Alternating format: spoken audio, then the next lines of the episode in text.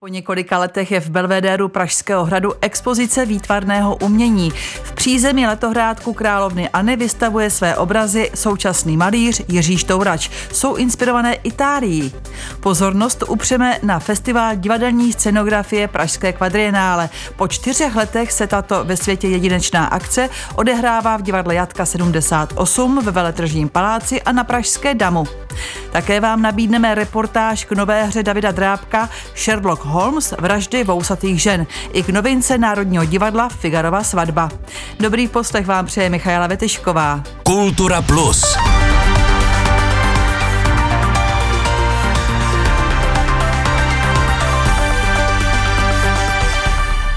A jak jste slyšeli, na Pražském hradě můžete navštívit první výstavu výtvarného umění uspořádanou po nástupu nového českého prezidenta Petra Pavla. Je v letohrádku královnyAny, kam prezident republiky také ve středu večer dorazil na vernisáž a prohlédl si díla současného malíře Jiřího Štourače. Spolu s výstavou otevřel i terasu v patře renesančního belvedéru a jeho druhé patro. Samotná výstava Jiřího Štourače je ovšem v přízemí letohrádku. Tady stojíme v italské renesanční stavbě a já dlouhodobě vlastně se o Itálii zajímám, jezdím tam a nějakým způsobem se to zřejmě do mé malby taky dostalo. Jiří Štourač zaplnil svými díly hned dva sály v přízemí Belvedéru. Jsou inspirovaná prostředím středozemí a sluné Itálie a také odkazují k italskému stavitelství a období renesance. Já jsem ty obrazy nemaloval teď pro tuto výstavu, to je tady je průřez asi 20 let té mé práce, ale s touto myšlenkou vlastně malby ovlivněné Itálií a prostoru ryze italským, což je Belvedere, tak eh, to je myšlenka Norberta Schmidta a Josefa Pleskota a to byla taková nit, která nás vedla při přípravě výstavy. V prvním sále jsou barevná zátiší i plátna zobrazující architektonická zákoutí. Ve druhém sále je figurální malba a realisticky propracované portréty skutečných lidí. Tady ta figurální tematika v tom druhém sále je víceméně rozmanitá. Člověk se zastaví a podívá se na dívku jménem Maruška. Může fascinovaně pozorovat ženu s jménem Pavla a přemýšlet, jaký má za sebou silný příběh a přemýšlet, proč má náplast na hrudníku a nemá vlasy. Konkrétně tady ta paní je žena mýho jednoho sběratele, který mě o to požádal, která procházela léčbou těžkým obdobím. Naštěstí to překonala, teďka je tady mezi námi na vernisáži.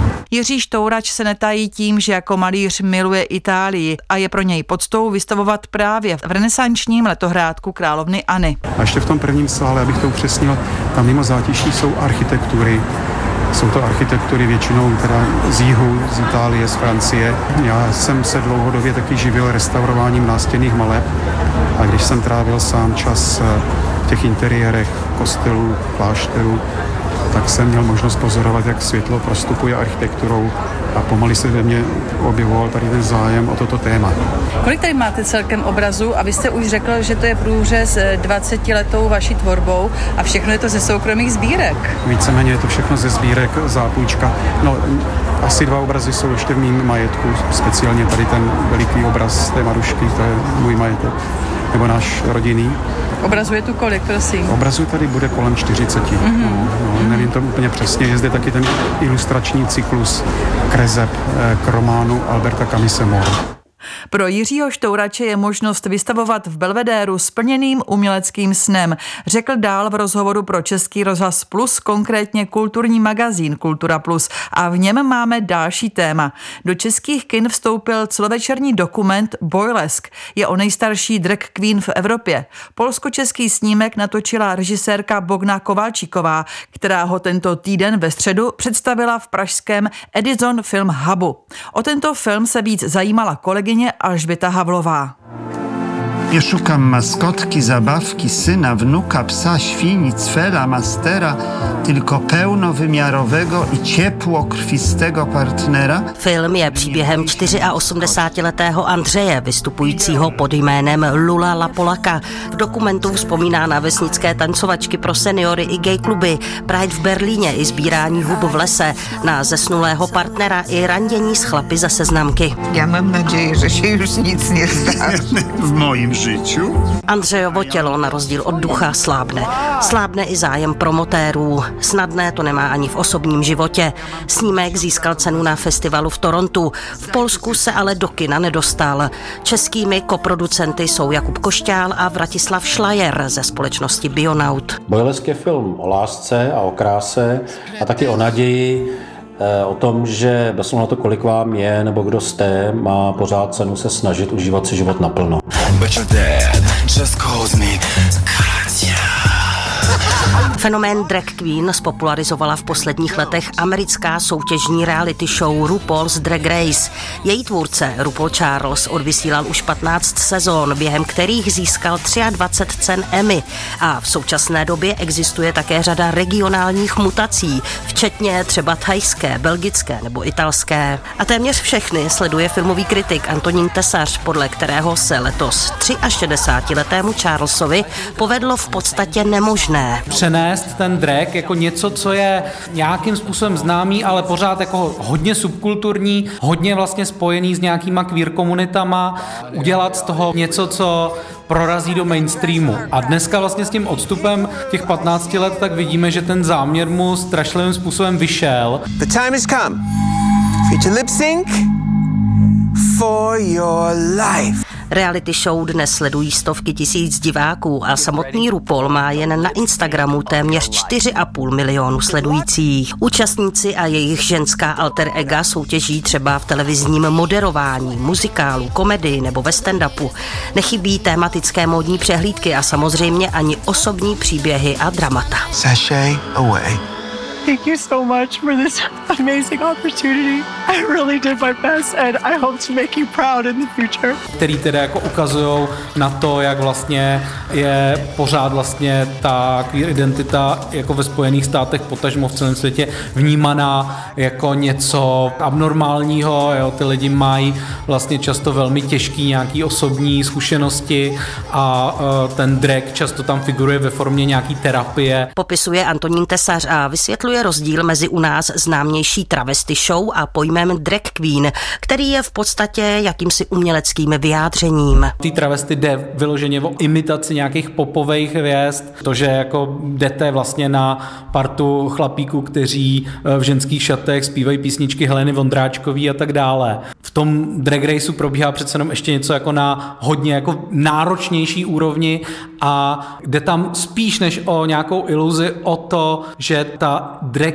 identita tak má být opravdu výtvorem toho člověka, který tu identitu stvořil. Důležitou roli mají také už zmiňovaná alter ega, tedy postavy, do kterých se muži dokáží až magicky proměnit a vytvořit tak iluzi ženského těla. No a součástí toho právě je vlastně to, že ty drag queens vystupují pod eh, přezdívkama, který často jsou vtipný slovní hříčky, často takový jako přisprostlý záměrně, no a často i můžou mít nějaký hlubší význam, buď to osobní, anebo jakoby se tam pak objevuje fenomén nějakých jako rodin nebo nějakého nástupnictví, že vlastně to druhý jméno v té přezdívce může být jméno nějaký jiný drag queeny, která naučila tohodle toho performera, jakým způsobem se ten drag dělá. RuPaul's Drag Race je dnes už tak populární, že být v porotě je pro slavné osobnosti podstou a hlavně také dobrou reklamou.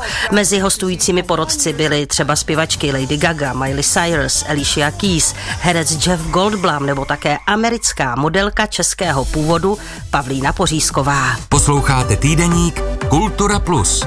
Aktuality ze světa filmu, divadla nebo výtvarného umění. Najdete ho také na webu plus.rozhlas.cz aplikaci Můj rozhlas a v dalších podcastových aplikacích. Mí Pražané mi rozumějí, řekl údajně Wolfgang Amadeus Mozart po premiéře opery Figarova svatba v Pražském stavovském divadle. Právě tam zaznamenal za své dílo velký úspěch. Současné vedení Pražského národního divadla se rozhodlo znovu Figarovu svatbu zinscenovat a tento úkol svěřilo Barboře Horákové Jolly. A jak dál dodává Adéla Burešová, do repertoáru pražské scény se titul vrací po páté tentokrát ovšem v modernějším pojetí.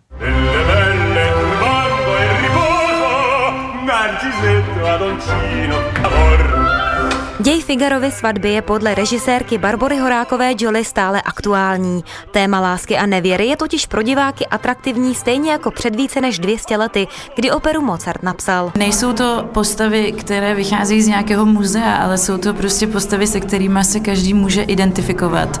A já myslím, že tím se opera dostane i k mladším divákům. Kromě těchto dvou témat, které v opeře rakouský skladatel detailně rozpracoval, se věnuje Barbara Horáková Jolie také tématu odpuštění. To má podle ní mnohem hlubší význam a Figarova svatba tak pro ní není komedií, ale spíše tragikomedií. Odpuštění neznamená happy end. Pro mě je odpuštění něco ještě mnohem hlubšího, a něco, co si v sobě může nést i určitou bolest, i přes to odpuštění. Hlavní postavou stvární basbaritonista Lukáš Bařák. Figarem se stane už po druhé. Premiérově ho odehrál před osmi lety v jeho českém divadle v Českých Budějovicích. Obě verze představení tak mezi sebou může porovnat. V tom zpracování je rozdíl. Řekl bych, že tohle zpracování paní Horákové je vzato do současnosti více, takže bych řekl, že si tam prostě každý najde to mm, z dnešního života, co se běžným lidem děje. Figarovu svatbu hudebně nastudovala s orchestrem Národního divadla britská dirigentka Julia Jonesová. I přesto, že už řídila orchestry ve světových operních domech, v Praze je pracovně vůbec poprvé. Se souborem Národního divadla strávila pět týdnů a společné práce si velmi váží. Zmiňuje také, že ji příjemně překvapili všichni operní umělci, kteří se ve Figarově svatbě představí, a to zejména svým hlasovým rozsahem. excellent musicians, that's so nice. Novému zpracování podléhá také scénografie. Na jevišti se například na začátku druhého dějství objeví jenom velký svatební dort. Novinku před uzavřením sezony stihlo ještě nasadit Moravské divadlo Olomouc. Jde o horor spojený s anglickým humorem, a to v režii Davida Drábka. Ten nastudoval svou hru Sherlock Holmes vraždy vousatých žen. Zkoušku sledovala také kolegyně Blanka Mazalová. Monstrózní až filmová hudba Darka Krále otvírá a provází celý příběh. Můj velký úkol je udělat obrovskou hudbu, kterou by mi záviděl i Hans Zimmer s rozpočtem, který je prostě trošku, jakoby, jak to říct, úzkoprofilový, ale dá se to. By to nějakým způsobem, dá se to, jsou možné sample a tak dál. Nicméně já se snažím mu vyhovět, máme velkou muziku, velkoplátnovou, přijdete v podstatě do Cinemaxu na detektivku, na horor, který v sobě mixuje jako třeba právě u Ritchieho humor a vraždy a v podstatě nějaké nechutnosti v těch vraždách opravdu opravdu, jakoby, opravdu je to mix prostě těchto dvou jakoby, žánrů. No a já se snažím vlastně podpořit tu linku toho temna. Jo? Vlastně tu, ta komika je na hercích, je to vynikající, je to skvělý a já příběhu s Davidem Paltrámem po tom vrahovi. Darek Král je, dá se říct, dvorní skladatel Davida Drábka. Ten se po 20 letech od zániku zdejšího studia Hořící žirafy vrací na olomouckou scénu. V Moravském divadle je ale poprvé. Na rozdíl od toho předchozího vedení, co já pamatuju, tak tohle je samozřejmě daleko víc otevřené a tady zase já musím Romanovi Ivenclovi vyseknout poklonu, jak o mě je tady pečováno hrozně hezky. Jo. Tak člověk měl pocit, že přijel do lázní. Já jsem byl zvědavý. Hra není vůbec jako lehká, ten jazyk je velmi vlastně takový jako sošný a strojený, spletitý vlastně až. Opravdu to, myslím si, vynakládá velkou náročnost na ten soubor, na jeho techniku a to všechno. A už po první čtené jsme se s Darkem uklidnili, že to vypadá velmi slibně. A teďka s odstupem několika týdnů, které hrozně rychle utekly, než člověk stačil projít všechna místa, která tady vymetal jako student a posléze ještě, a nestihnul jsem to zdaleka všechno a mám z toho radost, že jsem to nestihnul, tak jsem bezmála jako nadšený. Už teď si myslím, ale to snad ani není potřeba nikde moc jako ventilovat, že se nám to, tato ta verze toho Holmese, že jsme se posunuli dál. Za to může celý ten tým. Jo. Opravdu, eh, my jsme teďka byli v městských divadlech pražských několik let a uvědomí si člověk, jak sice jako dosáhl pěkných věcí, ale jak vlastně ta atmosféra je studenější, nesoustředěnější, těkavější, jak studený odchov to je. A tady je ta vřelost, otevřenost, to je každému záleží velmi dojemně na tom, aby byl připravený a aby uměl text už na první aranžovací zkoušce, zatímco se to jinde dobíhá v generálkovém týdnu. Co vás tam přivádí?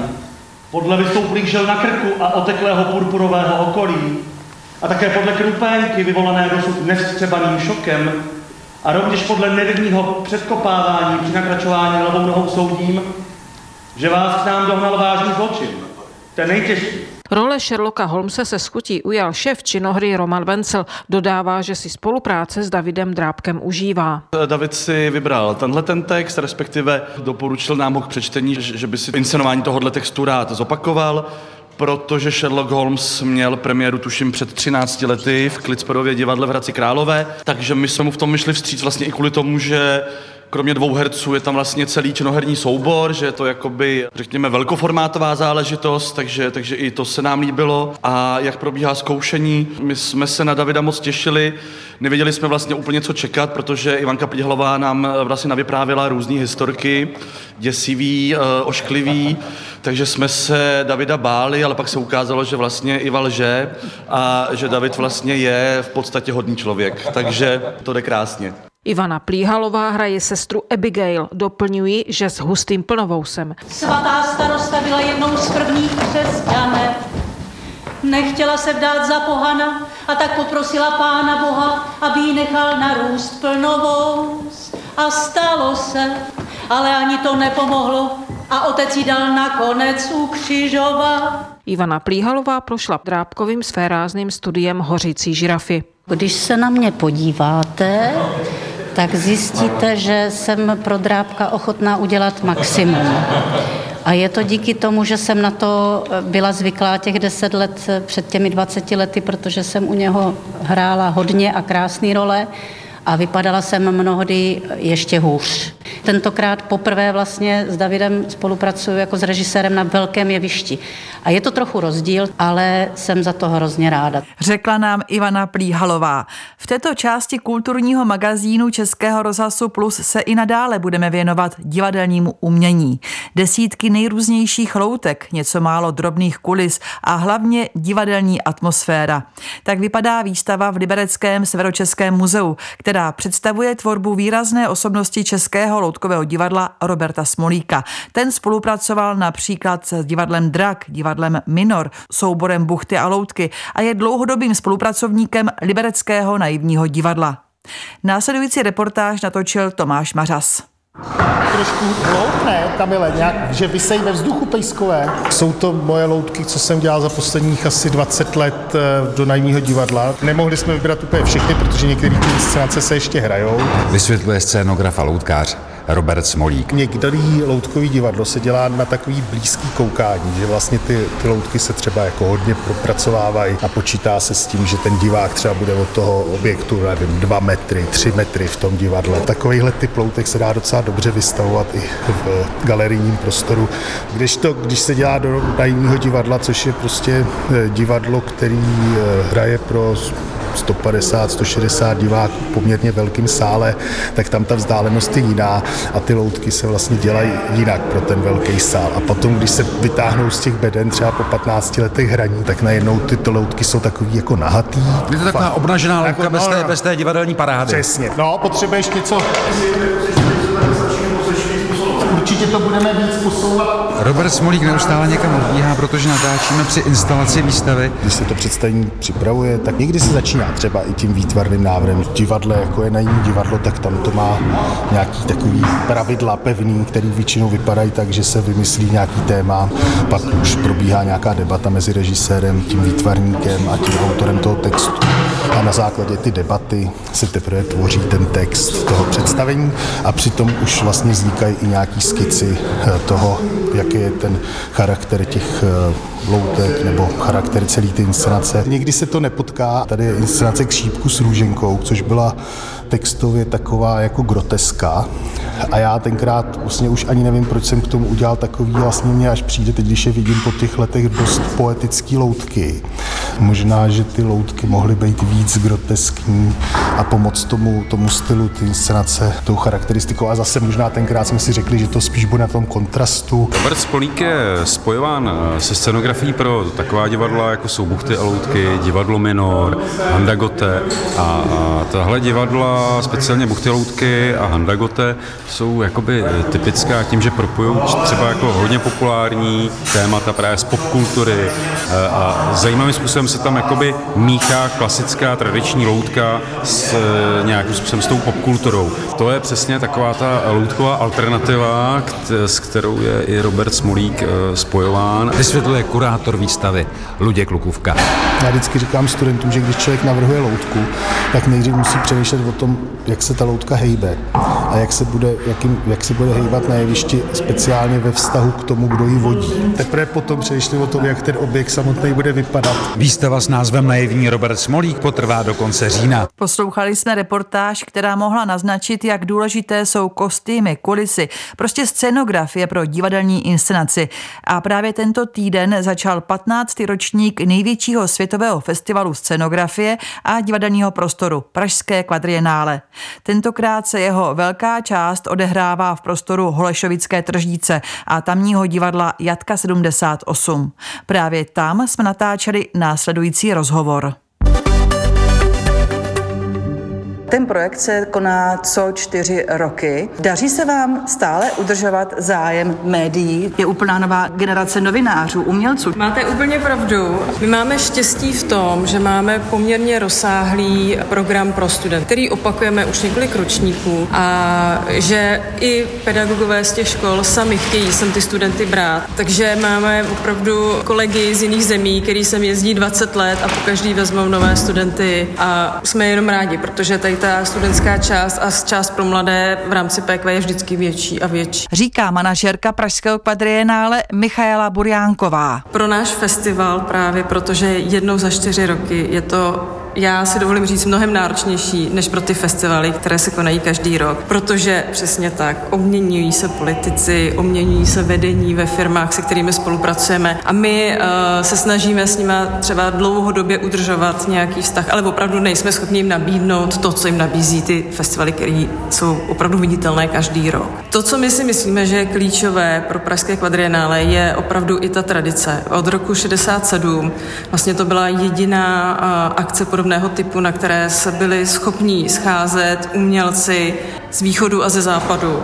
Podle umělecké šéfky festivalu Markéty Fantové ve světě nic takového jako Pražské kvadrienále není. PQ je známé v zahraničí, dá se říct možná mnohem víc než tady v České republice a je o něm slyšet poměrně hodně. Samozřejmě, že to začíná v té profesní oblasti, kdy vlastně scenografové o tom dají vědět, že tahle akce existuje, ale právě přes ty školy, přes ty univerzity a i vlastně přes, dá se říct, trochu fanoušky tady toho oboru máme šanci vlastně přilákat lidi z různých zemí světa.